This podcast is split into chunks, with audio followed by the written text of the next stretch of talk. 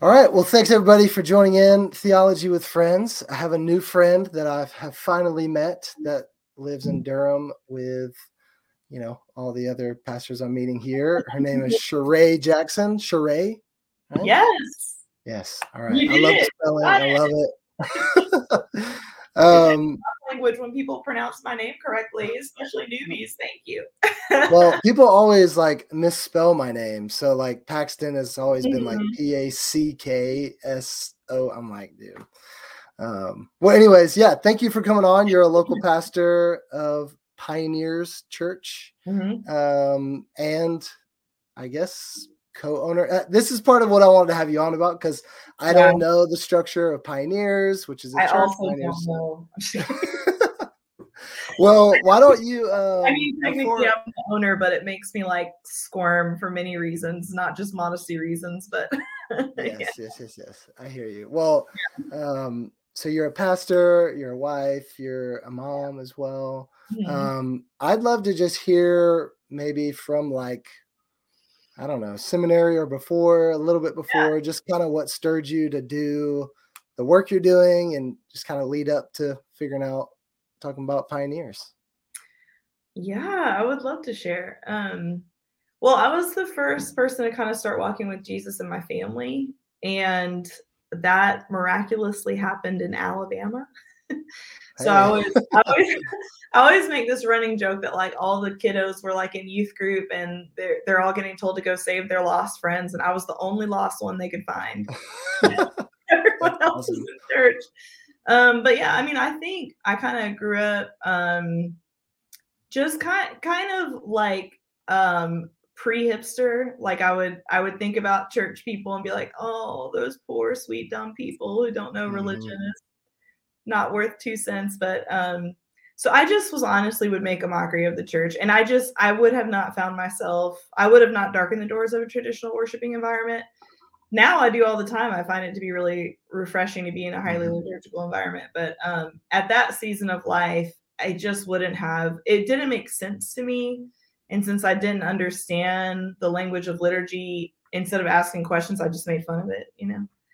Yeah. um so i think for me so much of what we do and build around pioneers is um, about trying to hold a space of hospitality for someone like me who just didn't grow up in the cultural didn't grow up in a cultural christian environment and yeah. um, the access felt really like disconnected like it felt really challenging to kind of come into a new church space especially if you're a newbie and you like my running joke is a group of students around christmas time said remember the reason for the season. And I was like, what are you talking about? It's around Christmas time.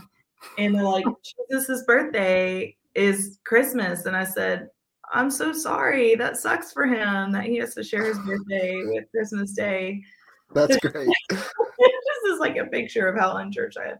So that's yeah. the starting point for me. I, I think um, for a very long time I felt a draw into church planting, but a big part of it um, like my missiology is centered around what I call like the who are you who are you native to?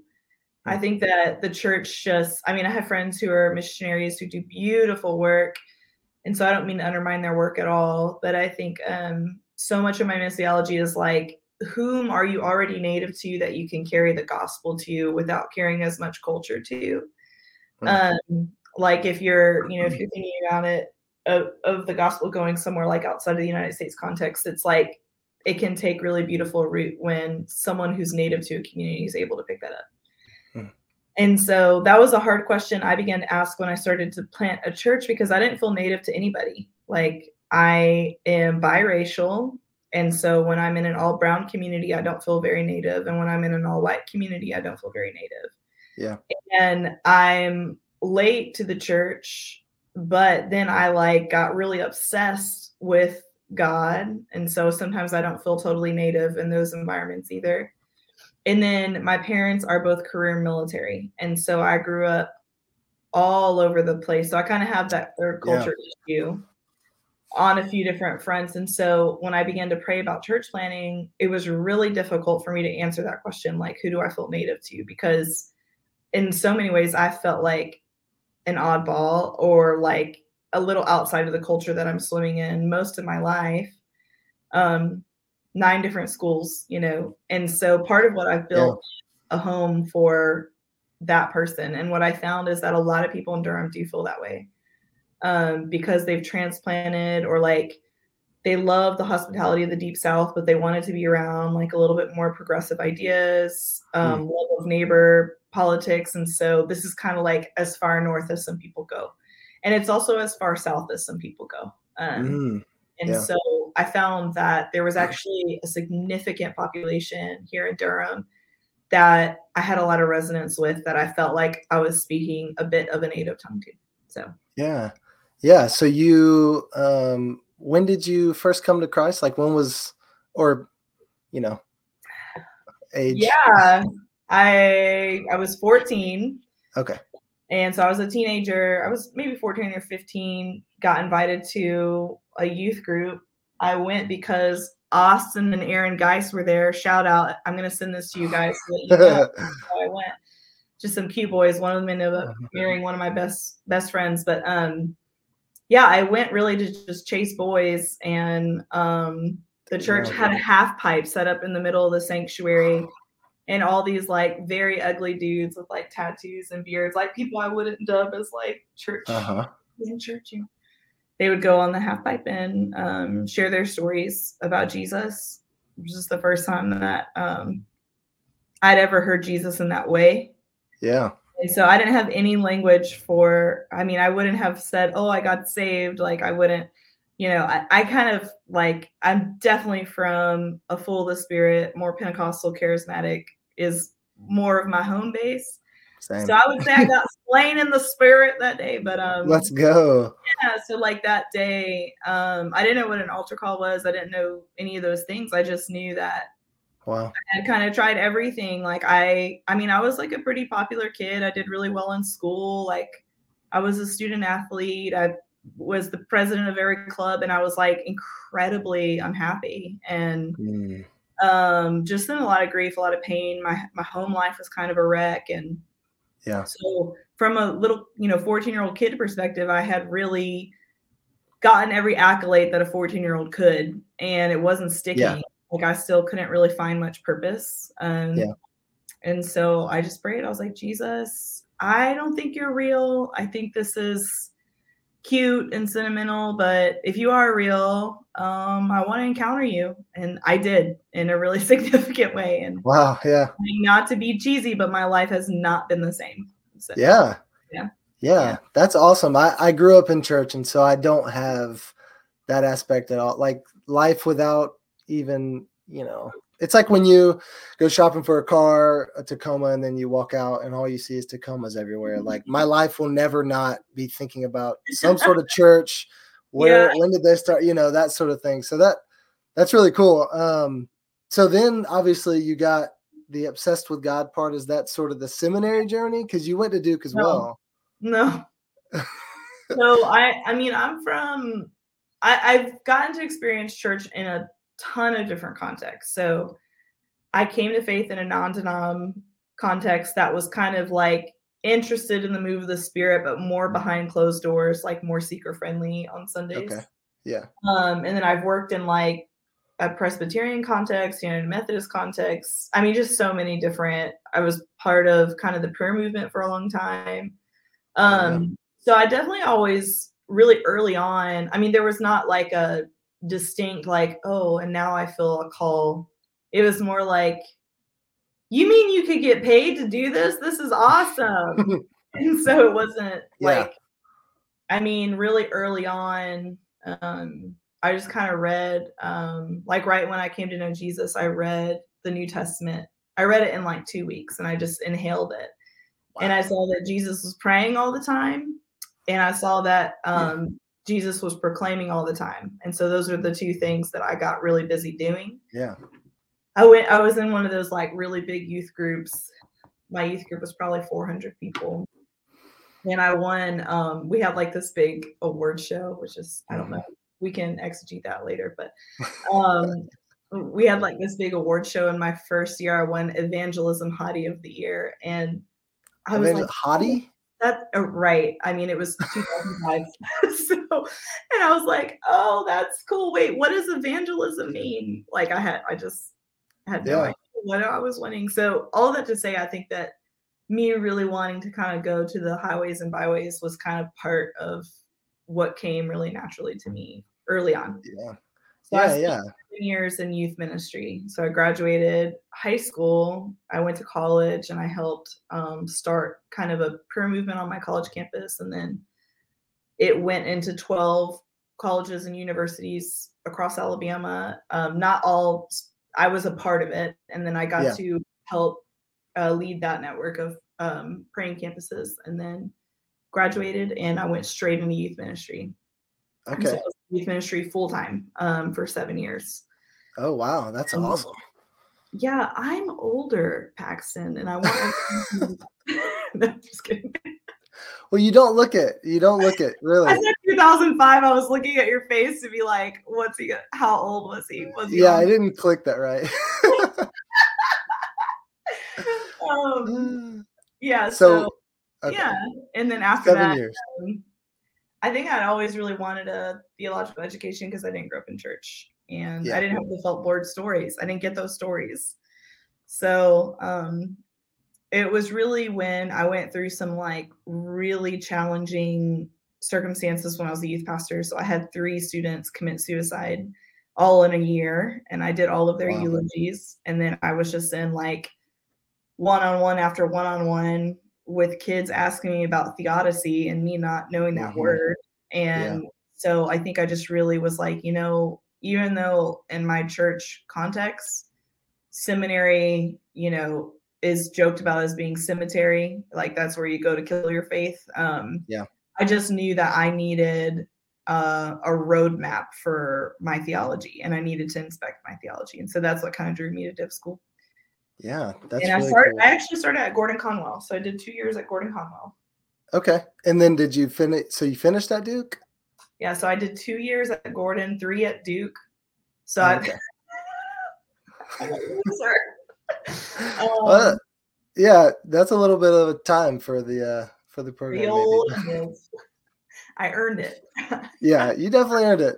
And um, yeah, well, thank you for sharing about you know the youth experience. I definitely, yeah, I was in youth for a bit, and um, yeah, the questions were crazy. I mean, I am in youth now, so uh, but I haven't like fully started um, our like regular meetings and stuff. But yeah, the theodicy questions and stuff like that. I mean, I don't know how to answer those still. So, but um, Yeah, they're so Uh, challenging. yeah. Well, that's cool. So yeah, you ended you were at Gordon Conwell, then went to Duke. Mhm. And when did you and your husband meet? we met in undergrad. So, Okay. Yeah, we met. We married when we were 22. I'm 34. Nice. Um, Awesome. 12 years. 12 Yeah, years. 34 is my favorite number. Also, we got married at 18, so beat you. Oh, nice. Yeah, yeah. That's some Yeah. Alabama flavor, Paxton. Yeah, I know. Well, I'm from Georgia. Well, I There we was Phenix City was right over the bridge from Columbus, Georgia. That's oh where oh I my was. gosh, that's So, right. yeah, I resonate with that with that South feeling. So it is interesting that you are unchurched. I mean, you don't find you might find some people that are not Christians, but like being unchurched is, Totally like you no know, church on Christmas Day. Like yeah. yeah. Well, so how long after Duke you I remember you mentioned you were at some UMC churches like on Yeah. the track. I, I don't know how they do that. Yeah. the super long ordination journey. Yeah. Yeah. Um, I mean, I honestly I came out of the non-denom unscathed. Like I love my experience. It was such Yeah. a beautiful journey. Um, and I think the reason that I was pursuing ordination within a denominational context was just because I think the systems of accountability are really helpful. So, Okay. like for me, at least in the non-denom, and a little bit of being a woman, like it really mattered who I married. It really mattered, you know, who I knew, and it was more about, yeah, I mean, marrying the right person felt like a pretty big deal in in the little part of the church world I was in. Yeah. Um, and I did marry a wonderful man who has been my ministry partner all these years, but I am so I don't know if I have like an arrogant problem or I just really like standing on my own two feet. so, I hear you. Um, yeah, so I ended up and honestly just the systems, the accountability, the checks and balances. Not always. All denominations have bones that need to be spat out. Um, mm-hmm. There's uh-huh. also good meat there, and so um, I started to explore ordination. And as I was kind of like journeying through different theological, I guess, camps, um, the Wesleyan way of seeing God in the world was honestly deeply resonant. Like I had, mm-hmm. I was working at a Presbyterian church. I was like exploring so many different kind of ways to journey with God. And um, there was a lot about the Wesleyan movement, not necessarily the UMC, but the Wesleyan movement that I found to be just so deeply attractive. Like yeah.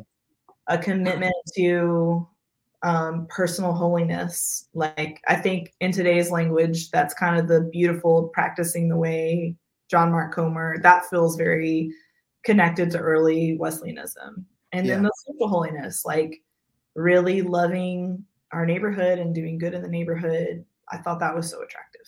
Um, I was really moved by the language around grace. And so that's kind of how I ended up in the UMC. Um, mm-hmm. Daniel also grew up in the UMC. And he had, he, he, he, was in one of those UMCs that was more like a non denom. Um, and so even though he was in the United Methodist Church, I would ask him questions about it all the time. And he's like, I don't know. We didn't do that. Our church didn't yeah. Um, but yeah, anytime I was kind of before boards, because it's a long ordination process. It's like a, I was on year six of a seven year ordination process. Wow. And so anytime I was before any boards, so you you you kind of get grilled before boards pretty often, like mm-hmm. Almost a little bit more than once a year. And um, at that point, wow. it, it had become really clear that we felt a tug towards church planting. Hmm.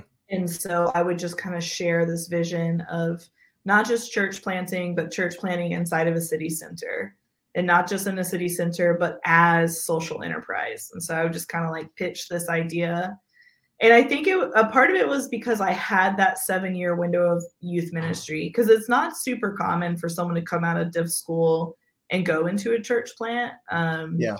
But I think because I was a little bit not older, like I wasn't second career, but I was a little bit older than a lot of folks go undergrad div school at Duke, not at every div school, but at, at Duke. Yeah um, I think it opened up the door a little bit to get that green light, and I did. So after pitching and pitching and pitching all through my three years at Duke, um, my last semester I did an independent study and I built out what became the blueprint for pioneers.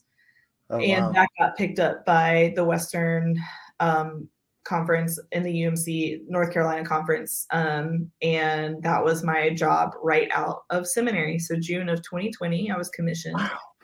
to start wow. Pioneer Church. Yeah. June of 2020. Yeah. Wait, wait a second. that must have been a little bit hard, huh? the world was a little busy that month and that year. Um yeah it was horrible. It was hilarious. Go start a church in the middle of a global lockdown.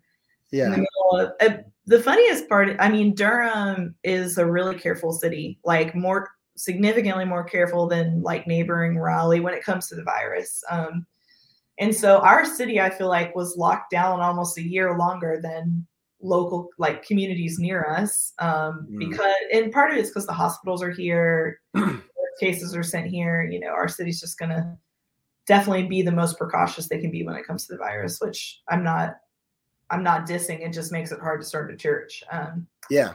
Yeah. So I had that gift that most planters never get. I had a year. So I had an entire year of praying and planning and dreaming. And I'm I'm kind of an eternal student. Um, so that also meant a year of research for me. Um, yeah. and that's kind of where the pioneers model got to kind of solidify was during that season of really figuring out like okay what is possible and really praying through and looking through they're just oh, oh okay you should know that i grew up with my dad who's spanish speaking and so he doesn't really know english idioms but he says them with great confidence okay and so i say idioms that are like wrong all the time and daniel's like oh, that's not it so I'm gonna try to say slice the pie. Is that the right thing that I'm trying?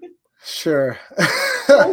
different ways to slice the pie when it comes to I think so. Is that yeah, that works. That works. Okay. um, but yeah, I I kind of got to flesh out what a city center social enterprise model could look like, which is what Pioneers turned into. Yeah. Well, tell us, you know, I say us. Well, tell, you know, the world about what that, you know, what that actually looks like. Cause um, you're also studying that. Like that's still a part of, yes. you know, your doctoral work. So yeah, yeah, where are you with that? Well, I guess where it started, but where are you now with it? You know, how does it continue? Yeah. So I think, you know, one thing that is a gift that the Holy Spirit does is he particularizes communities. Um, there's so many different ways to start new churches, but one idea is like build something that's pretty generic that anyone could really um, feel at home in. And I think there's so much beauty to those models. I think they stick really well in more suburban communities. I think another way of doing it is to pray and discern what is particular for my parish. So if I if I'm looking in kind of the square mile around where I live, what's particular for the square mile around where I live? And there's also a lot of different ways to answer that question too. Mm-hmm. So like within my square mile, 18,000 people live within my square mile. And so that can be incredibly diverse. Yeah. So like churches just get can get particular or, or they can lean and be like okay we feel like this particular thing is what we're really called to and for and so kind of both discerning what was right and well suited for our neighborhood and what could be a responsible way to re- to to facilitate a new faith community in downtown Durham and also holding that reality of like but who am I native to as well like who to whom could I build something that I'm not having to like transfer a ton of culture to. Yeah. And so for me, uh, the other side note to my story is that I am really a third generation entrepreneur, like chronic hustler, have always had like a pretty strong bend towards business, mm-hmm. but have never fully been able to integrate that into my occupational call towards ministry. Um, so we basically identified two key pillars that we felt like this is a gap that we sense that pioneers is supposed to help fill. Like we don't think we're the answer. We just think we're part of the beautiful tapestry in downtown Durham. And the two pillars were loneliness was the biggest one. So if you look at the stats, the it really is an epidemic of loneliness and it's it impacts everything. It impacts our health it impacts our relationships it impacts our mental health it impacts mm. our our work. I mean if you're lonely you can't really function. And the church builds community in such a unique and precious way i think that's really worth dusting off and shining bright in a neighborhood. So that was one one thing that we were really going to lean into. So one day Daniel was like, we were trying to like name it, and he's like, it's just like it's like it needs to be a place to make friends, and we're like, yes, so simple. That's it. It needs to be a place to make friends. So we filter everything we do through that lens. Is this a place that you can make a friend? Uh, any event we do, anything that we do, and then the the second big thing that we felt a tug to lean into is around equity. So, like most city centers across the country, uh, Durham is rapidly growing. So when I lived downtown, there were 5,000 residents downtown, and that was in 2017. And now, 2023, there's 18,000 residents downtown. So it's a pretty big change. Um, and I mean, there's lots of questions with growth. Um, of you know, of course, there's so many people who get pushed out, who get left behind, who growth you know the dark side of gentrification. And then um and growth i mean it's it's impossible to deny that growth can also revitalize a neighborhood. Like growth can also bring good to a community. And so it's mm-hmm. so hairy and complex. And um so part of what we felt a tug to lean into we actually attended the state of downtown durham address i think it was in 2021 where the keynote speaker kind of shared as this closing remark. It's not is downtown Durham going to grow? It's is downtown Durham going to grow with equity? Mm. And so that's kind of where our marketplace model came in is we really are looking and hunting for ways that whatever we do, especially when it comes to like business or marketplace, could be a way um, for small small business minded people, entrepreneur minded people who are from our neighborhood, from our community, to be able to grow where there otherwise wouldn't be access. So, as an example, mm. Pioneers is, or otherwise likely not access, I should say. So, Pioneers is yeah. in the highest rent district in downtown Durham. And um, we have 70 local vendors, and like the landslide majority of those vendors are um, women and people of color. And hmm. so Pioneers is in a really unique position where we're able to create room for brick and mortar that otherwise is very challenging to get access to, myself included. Like, I'm a woman, I'm a minority. And so part of that is that native missiology again. Like, I'm aware that my mm-hmm. life story is an exception and it's not the rule. Like, I'm very aware that, like, and, and if you were to zoom out and look more at my life, like sometimes people see pioneers and they think that maybe like I came from a trust fund or like I had some sort of something to help us get going. That's not what happened. Like both my parents were born in destitute poverty. The fact that I'm getting my doctorate right now is all miracle. The fact that I got to go to Duke is like not within the tradition of my family line and a lot of that i mean i don't want i don't mean to like say all miracle to undermine how incredibly hard my parents worked. My parents worked yeah. so hard to disrupt cycles of poverty and they did. Like my parents children all got to go to college. Like that's a miracle in our family. Yeah. Um so yeah i think just leaning into that like kind of getting to hold space for growth with equity. And that's a yeah. huge part. So loneliness growth with equity yeah, I love that. So, where does ministry happen there? Is it like on Sunday nights or is it every single day, the coffee shop style, you know? Yeah, define ministry. I'm just kidding. yeah. Well, so, um, yeah. Go ahead. You got it. um, I mean, my running joke is, you know, any day that I am inside, physically inside of Pioneers, I have a conversation of consequence about the goodness of Jesus likely with someone who is not actively involved in a local church. That is my daily rhythm. I get to experience that every single day. Um, but so Pioneers Church meets Sunday evenings, and we're borrowing from the Alpha model. So we eat together every week. So kind of like a dinner church model. We always share a giant community meal. And then there's more traditional elements of a worship service. So there's music and um, there's always a talk, but then we kind of hold a ton of space at the back end of service for group reflection and discussion. Hmm. Um, and that's kind of, if you are familiar with Alpha, which I just love, I love Alpha. It's if, if you're to look at the word evangelism, it's a friendship model of evangelism. Like, let's be together on a journey and process this along the way.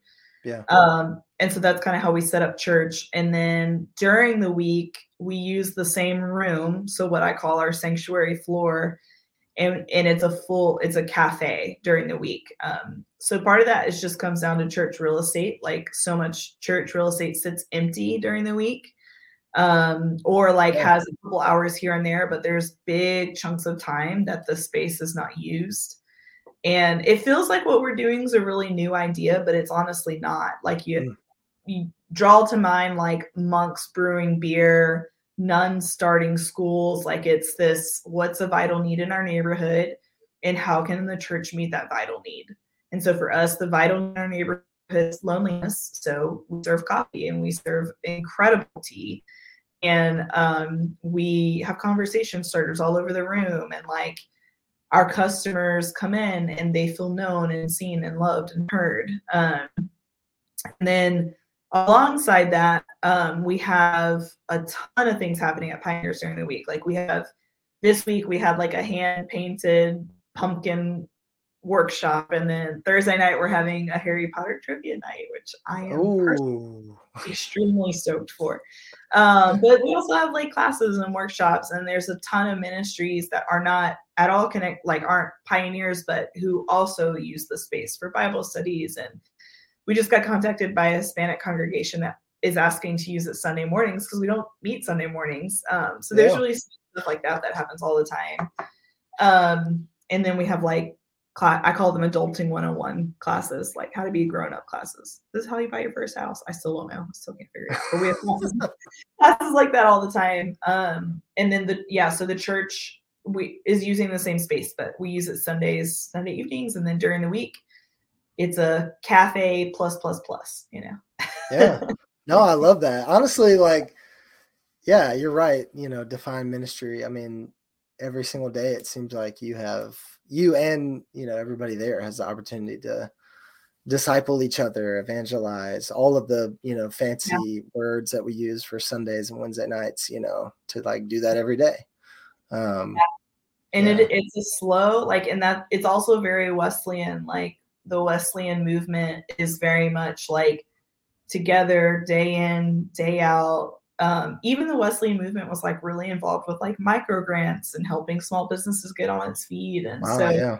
it does feel like what we're doing is new, but it's really not. It's just kind of day in, day out discipleship. Um, and honestly, now I'm becoming like an addict to it. It's so funny. Like I moonlight at all because I have friends across the city that are like leading the most beautiful churches on Sundays, and I get to moonlight because my church meets Sunday evenings and it's kind of sweet like now i i do i'm starting to be like oh man like i miss getting to really like know someone when i go to church on sunday. Because it, it's if if you're like the idea of someone knowing your name when you go to church and like having to have a conversation is just like oh my god get me out of here yeah. hate pioneers you know? Just be so cringe because you're having dinner with someone and you're sitting and you're learning each other's stories uh so. yeah um, it's been really cool. I, I, had a guest come the other week, uh, and she said, "I feel like what happened tonight is what normally takes me like three to four weeks at a different community to get to." Oh, wow. Um, and that's not like again. I think different models are so beautiful, and God, God's spirit is so diverse, and our churches should be very diverse. But it's really refreshing to hear that that like in our community, there is this sense of deep community of deep connection that happens that I think is pretty unique to our space. Um, yeah.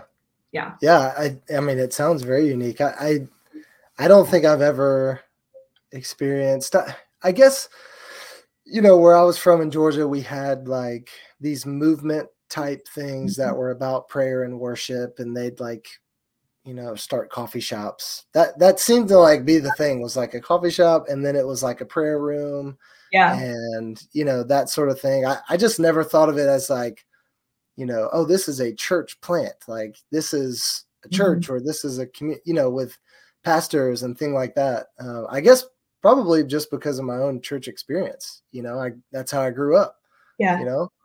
Yeah. Um, and I think, I mean, even for us, like I've also been really involved in the parachurch movement, like House of Prayer movement too. And there's so much beauty there. But so much of it for me goes back to little Sherei. Like I want to have good hospitality towards her, and I want to make sure that there really is room for church growth that actually looks like someone who's not walking with Jesus, who begins to walk with Jesus. Um, so a lot of church growth today, especially in North America, especially in the United States, looks like a line from like nominal Christian into practicing Christian, or it looks like someone who attended a church for a year, kind of fell off, didn't really belong anywhere for another year, and then gets plugged into a new church. And that's a need. That's a vital need. Like I'm very grateful that for churches who are able to help people kind of wake up into their faith. I just think Pioneers is uniquely called to walk alongside people who are like don't know the name of Jesus, who are not coming from a mm. church necessarily a church background. Yeah. Yeah. Yeah. And then the other wild thing about Pioneers is that it is really diverse. So Pioneers, um, one of my friends who's on our lead team said, This is the most diverse part of my week. and if you were to come into service you wouldn't really know um like what the majority group is because it wow. just feels very much like every tribe and every tongue. Yeah. Um, and for me that is just like such a sweet gift and such a such a kiss for me because i came to know jesus eh, i i came to know jesus in a context in alabama that was a very diverse context. And so um the idea that sundays would be like a place where society is actually still pretty segregated that's always been a big question mark for me um, yeah. and so that's like the sweetest thing is to come to church and like feast with someone who is from a different ethnicity from you, who comes from a different socioeconomic background than you, who mm-hmm. comes from a different church background than you, and then just make friendship in the messiness of all of that. yeah. yeah, I love that. That's inspiring. I love that it's so diverse. I think I've noticed that as well, like mm-hmm. just coming in day in, whatever, for coffee. I still need to try some of the tea. But um, so I did want to talk about being a woman pastor. You know, mm-hmm. I don't mm-hmm. know if you you know, I don't know if you ever experienced anything in that realm. You, I don't know when you moved north because it's more acceptable, or what theological ideas you know. Is that a thing? Do what are you yeah, right? About? Exactly, exactly. Well, there you go. There's your answer. You never. um, no, I mean, I think I, I actually didn't find out that um, there was any like cultural or theological or biblical issues with women in areas of leadership until I was in college because I grew up in a household. My dad has four girls, and um, he really he I, I, would say of all of us he's the most feminist of all of us and yeah. so he he was just so so passionate about his girls getting to be like the answer to the, to what could be wrong with the world. I mean, he just yeah. believed in us and really had incredibly high expectations of us. And I mean, in so many ways, we were his four sons. You know, like he he wanted to see us change the world. Um, and yeah. so I I kind of came up with a really firm foundation of um, there was no there. I didn't grow up with a ceiling really. Um, mm-hmm. And even comically to the point, I mean, my dad is in faith now and he has a really beautiful relationship with God. But at the time when I was feeling the tug towards ministry, my dad, and you know, take this gently, he, he didn't mean it to, to crush me, but he was like, what a waste of talent. And the reason he said that was probably because he knew the ceiling around women and he also wanted me to like become a lawyer or a doctor or something where I could really affect change in society. Yeah. Um, so, and even when I was at my home church, women were on the pulpit, women were preaching, women were helping wow. lead. My that 400 kid youth group was led by a husband and wife team, and they were fully doing the work together. Like it, there yeah. was not an idea in my mind that oh, this is Pastor Scott's youth group and Britt helps with the girls. Like it, it, it was that was not the vibe I got. And it, honestly, it wasn't until I got to college when I was helping lead. Um, I was the state director for the Alabama Campus Prayer Network. And so we were rolling on like new student groups on different college campuses that were praying. Um, and we were about to roll on Tuscaloosa. So we were about to roll on University of Alabama. And one of the guys um, at that campus came to me and really like gently and with a lot of humility, he shared that he didn't feel like their praying group could be part of the network. And I was like, oh, really? Why? And he said, because you're leading it. And I, I was like, I don't know what you're talking. Like I, I, I couldn't even be offended because I didn't know what he was talking about. Yeah. Um, and so he kind of shared with me, and he he brought me to scripture and shared with mm-hmm. me um, that there, you know, there's a lot of interpretation around women really having distinct roles and those roles not being in leadership in the church. Yeah so I'm kind of honestly, I'm somebody who um I I want to fully submit myself under what the Lord has for my life, including if it means that I got it all wrong. And yeah. so I went through a several year long journey where I was like, okay, I need to wrestle with these scriptures.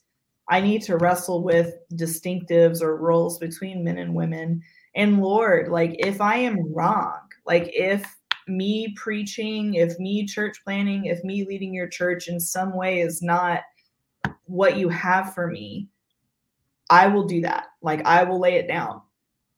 And I kind of went because I'm an eternal student, because I'm a researcher.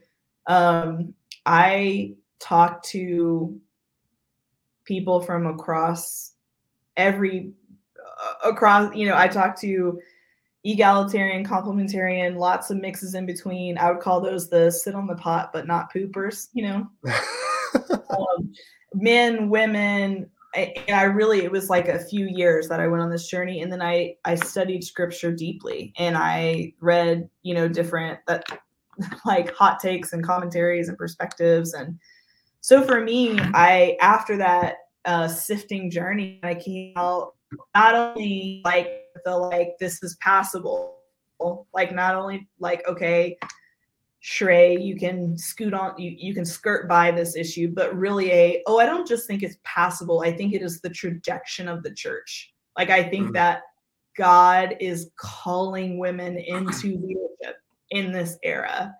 Um, but I, I, I, honestly, I do encourage women to, to go on that journey. I had a friend, he was one of my mentors, he's African American, is African American. He did not pass away. Um, huh. And he, he shared with me because I asked him about this. I was probably like 18 or 19, and I asked him about this. And I was like, man, I don't like, there's so much I want to preach about. There's so much I want to say. I don't want to talk about women the rest of my life. And he kind of said, well, you're going to talk about women the rest of your life because that's the body that you're in. And you're not going to be able to escape that reality. I would really like to not be the black male pastor either, but this is who I am. And so my encouragement to you is to do your work and know what you believe and why you believe. And honestly, today I'm so glad that he gave me that advice because I know so many women who are doing the work and they're doing it beautifully, but they haven't wrestled with scripture. And yeah. so when that accusation comes, it really hurts and it really causes fear and doubt and yeah. anxiety. And that's just not where I am. And I'm so glad. But part of it is because I went on a really long journey. Yeah. Um, of wrestling with scripture. And then the other thing that I want to note is that um, I honestly do believe that the affirmation of women in all roles of ministry and all places of leadership is truly a secondary issue. I do not think it's essential for the practice of faith.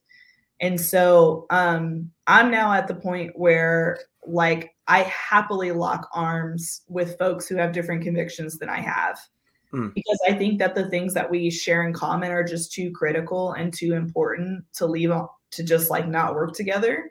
Yeah. And I think that disunity grieves the spirit of God significantly more than a lot of the things that we think grieve God's spirit.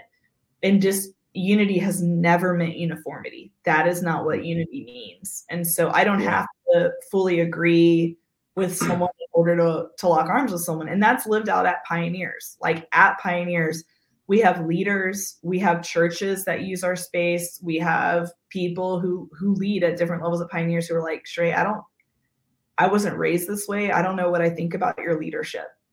And I'm like, well, as long as we can keep working together, let's keep working together. And we're going to yeah. let this be messy and let this be really hairy. And if you have questions, like I'm here. Like if you want to talk through it, if you want to wrestle through it, gosh, I have a lot of what I think are very helpful resources, but also because it's secondary, I don't need to be right. Like I don't I, I I've really made peace with like if I get before Christ one day and the Lord says, Sherei, you actually kind of missed my heart on this a little bit. And I actually love this, this, and this, but I actually didn't have for you to be a lead pastor. Like I think I I think I'd go, okay. Like I think I would be able to take that, take that yeah. and keep going. And so um, I was saying all that to say I I, am actually more at a point where there are many, many um, friends of mine that kind of fall in the complementarian camp or way of thinking that like I see where they're coming from. Like I understand and I respect their yeah. theology. I don't think it's a totally like backwards or uh, I think it can cause a lot of harm, but I don't think it's something where it's like I need to not associate myself with that group of believers. Um, I am uh, I, I definitely work with um, a myriad of churches, sometimes to a fault. Like I'm, yeah. yeah. Well, I think that's probably the way to go. And I do appreciate you bringing up that aspect of it, of like, it's secondary. And it's hard to, like, I mean, it's good you're vocalizing that. For me to say that as a white male, it's like it's secondary, so I don't care if people don't, you know, get to live out their call. You know, yeah. it sounds a little bit different, but I do appreciate right. And and I mean, I will say, like, of course, it is personal. We're talking about my life's work. Yeah. We're talking about what I have truly thrown my life away for. Yeah. And obviously, I mean, I have my limits too. Like, I'm not going to go work in a community where the ceiling is really obviously named. You know what I mean? Like, yeah. there are certain denominations, certain churches where I'm like, okay, that's that's not going to be a place that I'm going to be able to give my fullest yes. And so we can be friends and we can partner, but I'm not going to go look for my paycheck from that community. Yeah. Um, but I also ask, like I ask all the time because a lot of times people um they don't actually know what they believe and they don't often know why they believe it. So yeah. a lot of it is folk theology or inherited theology. And so like as an example, there was like a uh, you know, once you're in school, there's all these different job boards, and it'll it'll say postings like apply for guest speaker, or something like that. And so, like, I did that just the other day for a Southern Baptist church. I was like, hey, gosh, we have so much in common. I think that I could be a helpful pulpit supply. I want to give you a heads up. Sherei is a girl name. It's not just an odd name. Like I am a girl. so I ask. I, you know, I'm upfront, and it doesn't have to be this place of deep, you know, contentiousness or hostility. Yeah. Um, but I'm very willing, and I, and so that's the other thing is like I know a lot of women who are it's really tender, and so they won't like they won't knock, they won't ask, they won't mm-hmm. apply, apply for funding, apply for money because they're like, oh well, that group they won't fund me. I'm yeah. like, you'd be surprised, you know, like yeah. room to be surprised. And so I have like a lot of our funding, a lot of opportunities have come just from asking, you know. Hmm. Yeah. And sometimes churches say, "Oh, we're on a journey here. Actually, we're kind of like wrestling through this. Would love your perspective." Yeah. Oh wow, yeah, yeah. Well, that's yeah. awesome. Um, yeah, thank you for sharing that. I know it can be personal and tender and all that, but it's cool to hear you even took the time to like wrestle with the scriptures. Mm-hmm. Um, I do think that. I mean, is just an important process to you know whether you believe or you're egalitarian or complementarian like yeah. as long, as long, as you wrestle with the scriptures you know i think you know we can we can come together you know that sort of thing. So well i appreciate you coming on today. Don't want to take up too much time but i think you've given some very good um, nuggets of wisdom and uh, i learned a lot today. I've never ever you know, delving in, div- whatever the word is, to uh, the social enterprise mm-hmm. type church planting. So I appreciate you sharing that. And um, having me. yeah, thank you for coming on, and um, probably come get some coffee later this week. All right, thank you. You're gonna try tea. I'm not. It's so funny. I'm not a tea drinker either, so you're safe. yeah, sorry about that. I'm all cold brew. It's really it's to a fault, uh, but I I need to try some tea too. I'm sorry. Anyways. All right. All right. Thanks for having me. Yeah, for sure.